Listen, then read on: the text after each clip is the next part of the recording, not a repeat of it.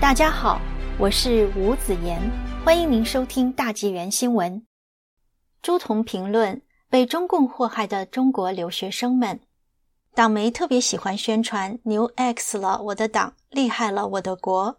实际上，绝大部分贪官污吏都有资产在国外，都喜欢当裸官。情人孩子可能都在国外，国内条件好点的家庭都喜欢送孩子去国外留学。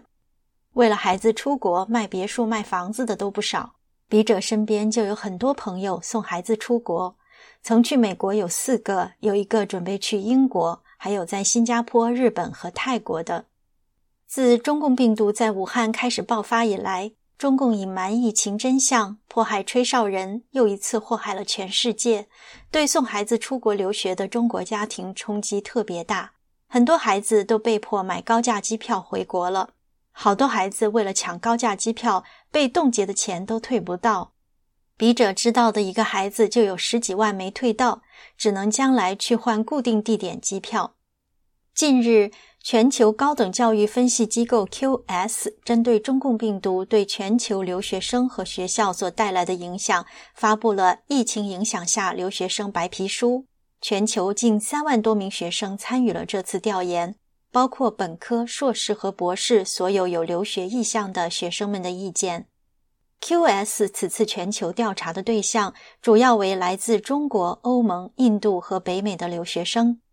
当被问及留学计划是否受疫情影响时，超过半数的留学生表示留学计划受到影响。不同层级的留学生出国学习计划受影响的程度不同，其中本科生的求学计划受影响最小。数据显示，选择不在计划留学的群体最少，只有百分之六上下。可见，留学生们对于留学的热情依旧不减，出国留学的吸引力依旧强劲。选择打算推迟或已经推迟的留学生群体最多，一半本科生和六成研究生选择了这个选项。以目前澳洲和美国的局势，可想而知，两千零一年申请季英国留学的竞争将会有多么激烈。中国超过百分之四十八的受访学生表示有意向推迟或延期自己的留学计划，仅有百分之四的中国学生取消留学计划。值得注意的是，在四个受访国家和区域中，超半数留学生都表示，疫情之下都只是推迟留学计划，并不会取消计划。此前，BBC 的一项调研结果也显示，只有百分之一的中国留学生决定因疫情放弃出国计划。北京某留学服务机构负责人杨女士透露。二零一九年，中国留学生人数已经超过六十六万人，赴美留学生人数超过三十三万。近年来，留学生低龄化趋势明显，高中阶段更占整体申请人数约百分之二十。但是，受中共病毒持续影响，预估二至三年内，大学以下的低龄赴美留学人数将会腰斩。其中势必有部分高中生只能选择留在国内参加高考。中国的高考常被形容为千军万马过独木桥，而对于低龄留学生家庭而说，选择国际教育也是走上了一条独木桥。做出选择后，就很难再回到国内公立教育体系。很多中国留学生原本打算在美国高中毕业后申请美国某所大学，如今出国受阻。想调整回普通高考的求学路径同样困难。我们同学从小都上的国际班，都知道将来不会走高考的路。国际学校的课程几乎都使用国外教材，课程设置也与国内不同，连历史学的都是美国史，怎么参加高考？因为中共病毒回国的留学生大军中，还有一个群体格外让人揪心，这就是未成年的小留学生。这些还没有成年的小留学生们如何面对疫情的挑战？回国后，在一系列政策的冲击下，进退两难，他们的出路又在何方？有为数不少的学生像 Alan、Albert、Jack 这样选择不回美国、英国，而在本地找学校继续读完初高中；有的打算找学校过渡一下，未来看形势再选择是否出国。还有的继续保留英美国家的学籍，选择在家上网课，或者观望，或者 gap 一段时间。有的学生还打起了高考的主意，左手准备国际课程之余，右手打算以社会人士的身份裸考高考，作为一条备选的路径。日前，中共央视财经频道报道，多所美国百年高校因疫情永久关闭的新闻登上热搜。由于疫情的持续冲击，很多欧美高校都采用延迟开学或线上教学的方式。一些高校还在疫情期间出现严重资金缺口，有一些百年高校甚至已经倒闭关门。连学校都倒闭了，留学生就业就更加艰难了。